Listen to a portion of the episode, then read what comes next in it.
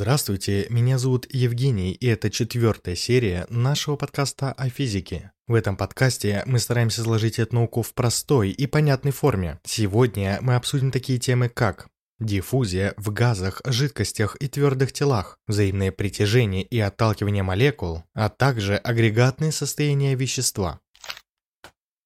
Давайте начнем сегодня с темы диффузии. Вы, наверное, заметили, что когда кто-то на кухне варит кофе, запах этого кофе распространяется по всему дому. Но почему это происходит? Давайте представим себе пустую комнату, наполненную людьми в красных маечках. Эти люди будут наши молекулы воздуха. Они движутся хаотично и быстро, отскакивая от стен и друг друга, создавая беспорядочное движение в различных направлениях. Теперь давайте добавим в комнату еще нескольких людей, также двигающихся хаотично, но уже в синих маечках. Со временем, в результате их столкновений, люди в синих маечках начнут распределяться по всей комнате. Этот процесс и называется диффузией. А теперь самое время заварить чашечку чая. Мы берем чайник, кипятим воду и наливаем ее в стакан.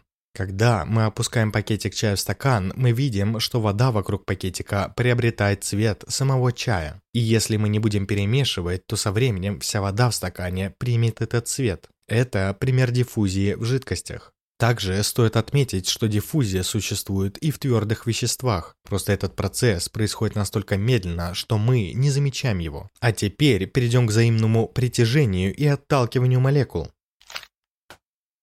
Из предыдущих подкастов мы поняли, что все вещества состоят из молекул, которые двигаются хаотично, перемещаясь туда и сюда. Однако, почему же эти молекулы не разлетаются и почему предметы не разваливаются у нас в руках? На самом деле, все гораздо проще, чем может показаться. Дело в том, что молекулы притягиваются друг к другу. Давайте рассмотрим пример с пластилином. Мы можем разорвать его на части и затем соединить обратно.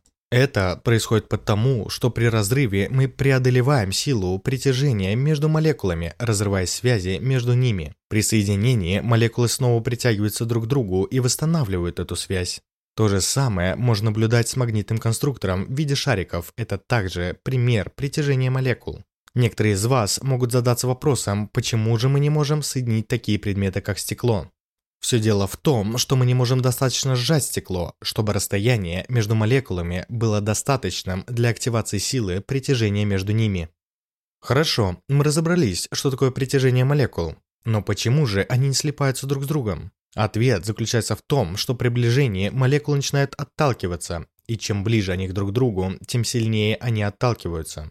Вот почему жиженый газ под давлением еще одно важное замечание касается явлений смачивания и несмачивания.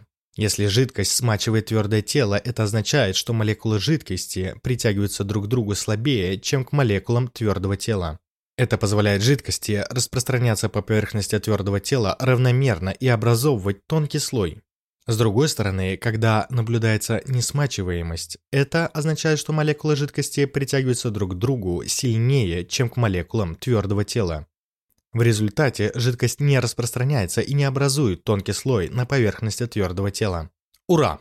Мы закрыли вторую тему данного подкаста. Теперь же перейдем к агрегатным состояниям вещества.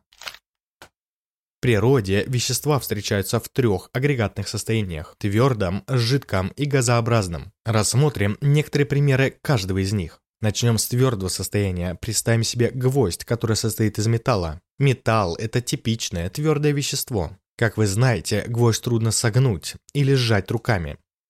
Твердые вещества окружают нас повсюду, такие как стекло, дерево и другие материалы. Перейдем к жидкому состоянию. Простейший пример – это вода. Она легко изменяет свою форму. Мы можем налить ее в стакан, и она примет форму стакана. Мы можем разлить воду на пол, и она образует лужу. Теперь перейдем к газообразному состоянию. Главная особенность газа заключается в том, что он занимает весь доступный объем. Газ, как правило, не виден и не обладает характерным запахом. Примерами может служить воздух, который мы дышим. Он является смесью различных газов. Мы можем почувствовать его, открыв окно или просто подув на руку. Также есть вещества, которые могут находиться во всех трех агрегатных состояниях. Примером является вода. Она может быть твердой в виде льда, жидкой в виде воды и газообразной в виде пара. Еще одним примером является ртуть в ртутном градуснике. Ртуть образует пары, именно поэтому при разбитии градусника необходимо обратиться за помощью. При низких температурах ниже 39 градусов по Цельсию ртуть становится твердой. В связи с этим градусники с ртутью бесполезны в районах с очень низкими температурами. Вот и подошла к концу четвертая серия нашего подкаста о физике. К сожалению, я не могу передать многие вещи без видеоряда, но я старался передать основные идеи в аудиоформате. Если вам понравился такой формат, хотел бы попросить вас оставить свои отзывы и реакции на подкаст на платформе, где вы его слушаете. Также хочу сообщить, что мы создали группу «Умные разговоры» в социальной сети ВКонтакте и страничку на Яндекс.Дзен, где будем публиковать больше информации. Развитие этой темы и многих других зависит от ваших отзывов. Желаю всем хорошего дня и надеюсь, что еще услышимся.